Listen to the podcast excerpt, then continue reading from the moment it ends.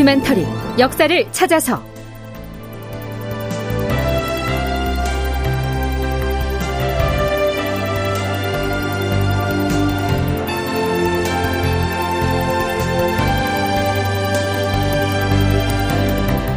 제 1130편 명나라 황제 만력제가 죽었다. 극본 이상락, 연출 황영선.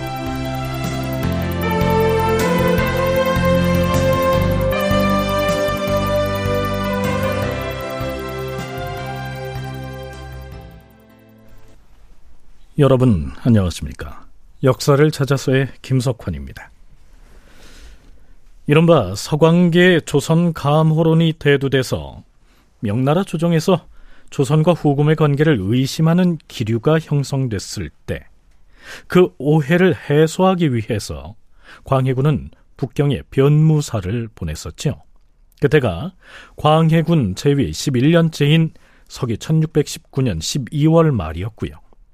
당시에 파견된 사절단은 정사 이정구와 부사 윤휘였습니다. 자, 그런데요. 이정구 등이 아직 북경에 머물고 있던 이듬해 봄, 명나라 황실에서 아주 큰 일이 발생합니다. 물론 그것은 제후국인 조선에게도 지대한 영향을 미칠 만한 사건이었죠. 그 큰 일이 대체 어떤 일인지 지금부터 살펴보기로 하겠습니다. 광해군 12년 4월 26일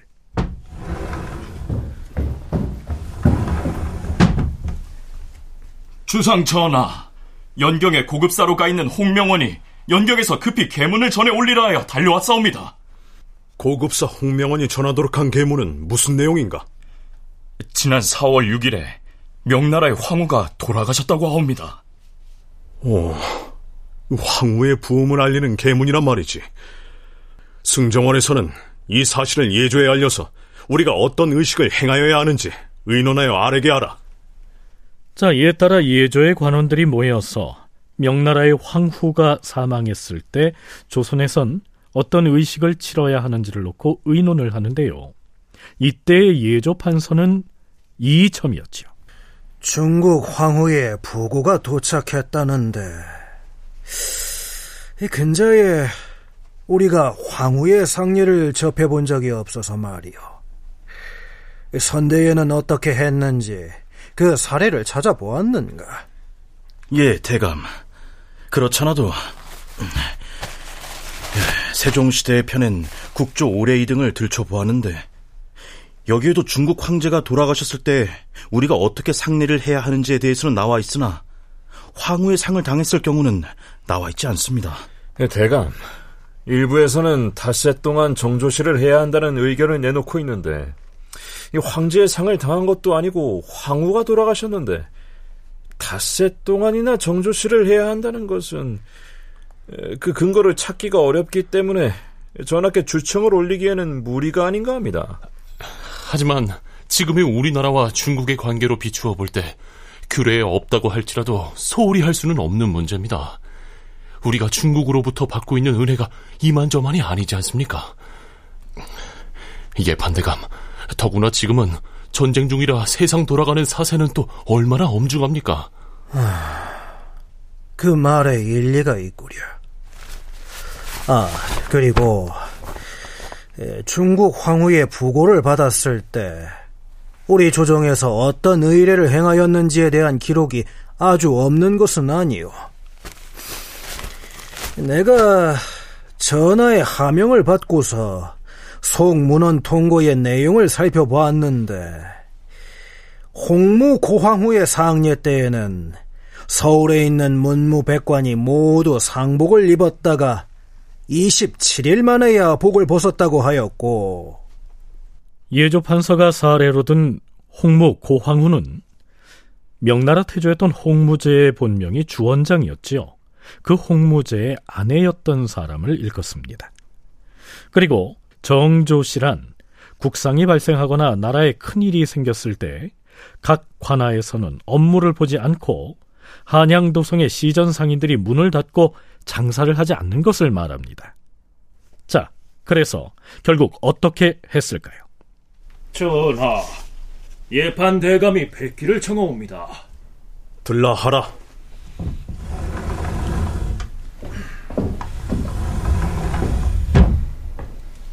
음. 그래.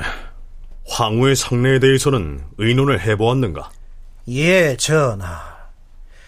전례를 찾아보니 황제의 상을 당했을 때에는 상제가 머리를 풀고 상복을 갖춰 입은 사례가 있었사오나 황후의 상에는 그렇게 한 전례가 없사옵니다. 하오나 12년 전에 중국의 황태우가 상을 당했을 때에는 닷새 동안 정조시하고 죄인에 대한 사형을 집행하지 않고 도사를 금지하고 음악을 끊었으며 혼인을 금지하여 싸웁니다. 그러니 이번 황후의 상에도 이에 의거하여 거행하게 하시옵소서. 음, 그리하라.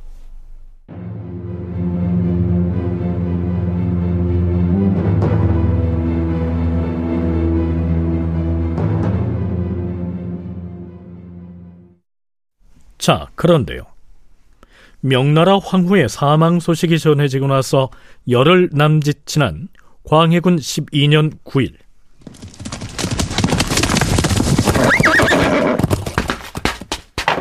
의주 부윤 정준이 급히 파발을 보내서 승정원에 접수한 장계가 조정을 술렁이게 만듭니다.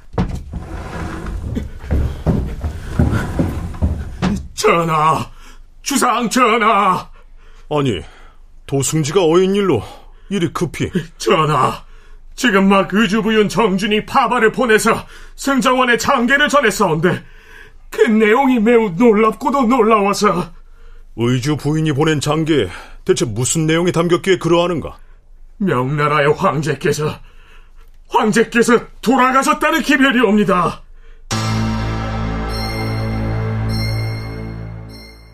뭐라? 황제가 정령 황제가 돌아가셨다는 말인가? 전하, 매우 놀랍고도 애통스럽사옵니다. 그 장계를 속히 비반사로 내려보내시어서 예조의 관원들과 대신들로 하여금 급히 의논하여 처결하도록 하시옵소서. 명나라 황제인 만력제가 사망했다는 소식인데요. 하지만 명나라로부터 공식적인 부고가 온 것은 아니고요. 조선에 대한 명나라의 오해를 해소하기 위해서 고급사로 파견됐던 홍명원이 북경에서 개인적으로 정보를 입수해서 의주 부윤을 통해서 알려온 겁니다.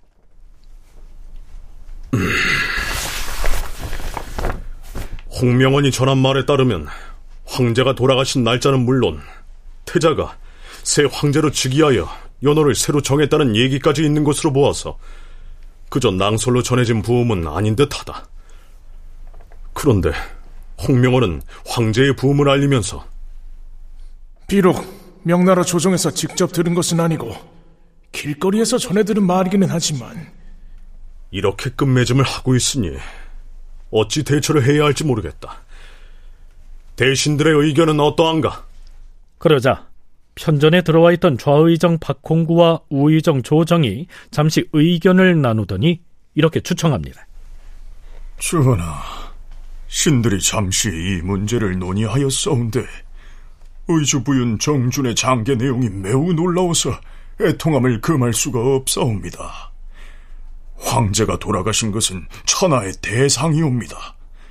돌아가신 날짜와 새 황제의 연호를 정했다는 등의 말을 분명히 들었다고 하오니 길거리에서 전해 들은 것이라고 핑계를 대고서 거해하는 예를 행하지 않아서는 아니 되옵니다.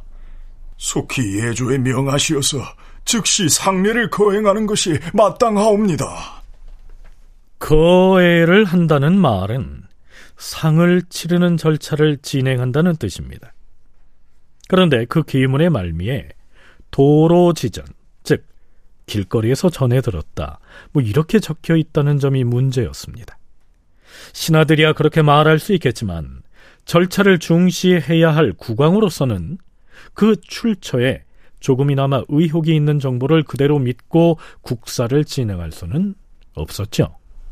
지금 상례를 치르느냐 마느냐 하는 일은 더없이 중대한 일이다. 조금 기다리면 이미 변무사로 북경에 가 있는 이정구 등이 자세한 계문을 보내올 것이니 그들의 분명한 보고를 기다린 뒤에 상례를 행하는 것이 좋을 것이다.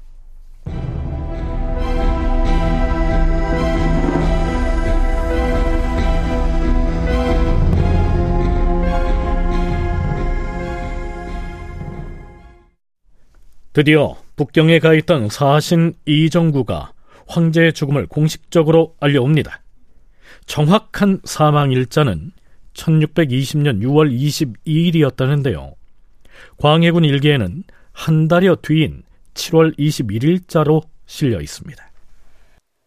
광해군 12년 7월 21일 중국의 황제가 돌아가셨을 때에 이정구가 사신으로 북경에 가 있었는데 계문을 작성하여 왕에게 하려었다.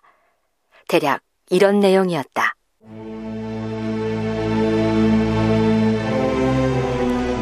주상 전하, 황제는 6월 보름부터 더위를 먹은 데다 설사를 하는 병을 얻어서 20일에는 매우 위독하였기 때문에 조정의 재상들이 내각에 들어와서 숙직을 하였사옵니다. 21일에는 너희를 물리치고 어렵게 홍덕전으로 거동하여 신하들을 향해서 짐의 병이 결국 이 지경에 이르렀도다. 무엇보다 동방의 일이 염려되는도다. 이렇게 마지막 말을 남기고는 연달아 손을 몇 차례 들어 올렸다가 잠시 후에 숨이 끊어져서 이날 유시에 돌아가셨사옵니다. 돌아가시기 전에 조서를 남겼는데 그 조서의 내용은 이러하옵니다. 짐이 조종조의 대통을 이어받은 지가 은 48년이나 되었다. 그동안 업무 때문에 노심초사하다가 비장에 병이 나서 갑자기 일어나지 못하게 되었다. 경들은 마음을 합하여 조종조의 법을 준수하고 황태자를 잘 보좌해서 황제로서의 사명을 굳게 실천하게 해야 할 것이다. 그리 한다면 경들의 공적은 만세토록 없어지지 아니할 것이다. 6월 22일에 초상난 사실을 발표하고서 염을 하였으니 23일에는 황제 유언을 반포한 뒤에 이어서 자 이때 죽음을 맞은 만력 황제는 조선과는 매우 깊은 관련을 맺어왔습니다.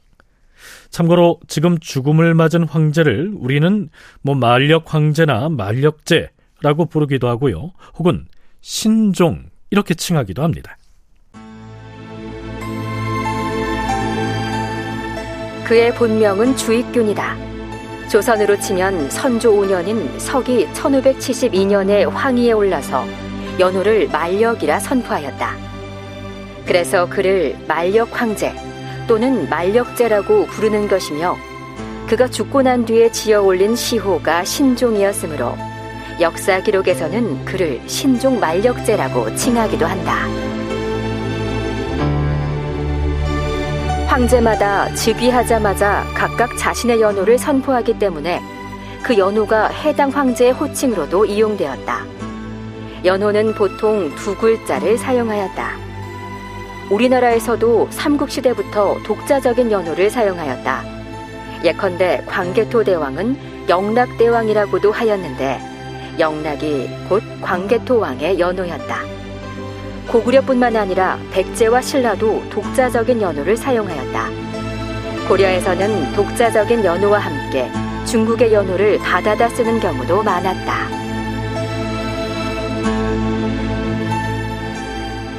그런데 조선시대에 들어서면서부터는 모든 왕들이 독자적인 연호를 전혀 사용하지 않았다. 조선은 중국의 제후국을 자처하였으므로 연호를 만들지 않고 중국 황제 연호를 받아서 사용하였다. 연호란 말 그대로 연도의 호칭으로서 그 자체가 1년 동안의 책력이었다. 네, 그러니까 우리는 지금 광해군 12년, 서기로는 1620년의 조선 역사를 탐색하고 있는데요. 당시 조선인들이 사용했던 달력으로 치자면 만력 48년 몇월 며칠 뭐 이렇게 되는 거죠. 만력 황제가 즉위한 지 48년째 되는 해에 몇 월 며칠 그런 뜻입니다.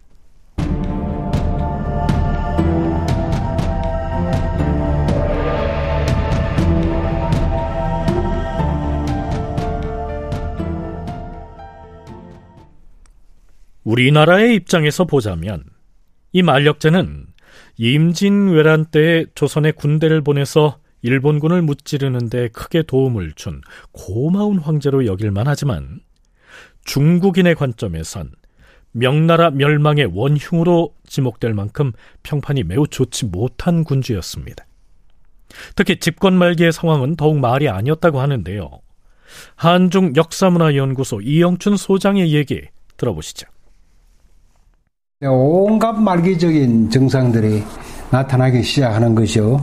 또 특히 이제 만력제가 완전히 노쇠해가지고 그 무렵에는 완전히 뭐 정사를 포기하고 신하들을 만나지도 않고 구중궁궐에서 그러니까 후궁들이나 뭐 궁녀들이나 뭐 그렇게 에, 살고 뭐 정사에 관심이 없고 그 지경이 되니까 나라 전체가 돌아가지가 않죠. 그리고 뭐 여러 가지 명나라 말기에 지방에서 뭐 농민 반란도 일어나고 뭐 여러 가지 문제가 생기고 뭐 이영춘 소장은 만력자가 장기 집권을 해오는 동안 초래한 정치적 혼란과 부패상은 이로 말로 다 할 수가 없을 만큼이었다고 하는데요. 그 배경에는 환관들의 득세가 한 몫을 했다고 얘기합니다. 자금성 안에 있는 황관이 1만 명이라고 했으니까 그 사람들 기본적으로 그 급료라든지 뭐 의식주라든지 그것만 해도 얼마겠으면 황관이 1만 명이니까 또 국녀는 얼마나 됐겠냐고. 그러니 재정이 파탄날 밖에 그리고 황제는 조정에 나가보지도 않고 신하들을 대면하지도 않고 꼭 황권을 통해서 대신 전달받아. 웬간한 거는 그 나라에서 처리하라고 보고도 안 받고 아주 중요한 긴급한 반란이나 이 정도는 황권을 통해서 전달하는데 신하들이 대신들이 황제 얼굴을 못 봤어요. 일각에서는 7년 동안이나 계속된 조선과 일본의 전쟁에 군대를 보내서 참전했던 것이 만력제가 국력을 소진한 요인 중의 하나가 아니었겠느냐, 뭐 이런 의견을 피력하기도 합니다. 서강대 계승범 교수의 얘기도 들어보시겠습니다. 외란에 7년 동안 참전하면서 그 재정적인 문제가 발생한 건 사실이에요. 그렇다고 해서 명나라가 뭐 그렇게 완전히 뭐 휘청거릴 정도로 약했던 건 아니지만 재정 문제가 있었고 만력제는 국내 문제 때문에 정무에 별로 관심을 두지 않은 황제인데 상당히 오랫동안 재위했죠. 그런 만력제가 1620년에 죽습니다. 그한두 달 전에 만력제의 황후도 죽었고요. 만력자가 죽은 다음에 즉위한 태창제도 한 달 만에 죽고요. 해서 1620년은 봄부터 여름에 걸쳐가지고 국상이 연달아 세 번 발생하죠. 그러니까 뭐 명나라 자체도 어수선하고 그렇기 때문에 누가 한 명이 확실한 리더십을 발휘해서 요동 지역 방어 대책을 확실하게 준비하고 추진하는 그런 추진력이 약했다고 봐야 되는 거고요. 만력자가 죽은 다음에 뒤를 이어서 즉위한 황제 역시 한 달 만에 사망을 하고 말았다고 하니 매우 놀랄만한 일이겠죠. 다큐멘터리 역사를 찾아서 다음 시간에 계속하겠습니다.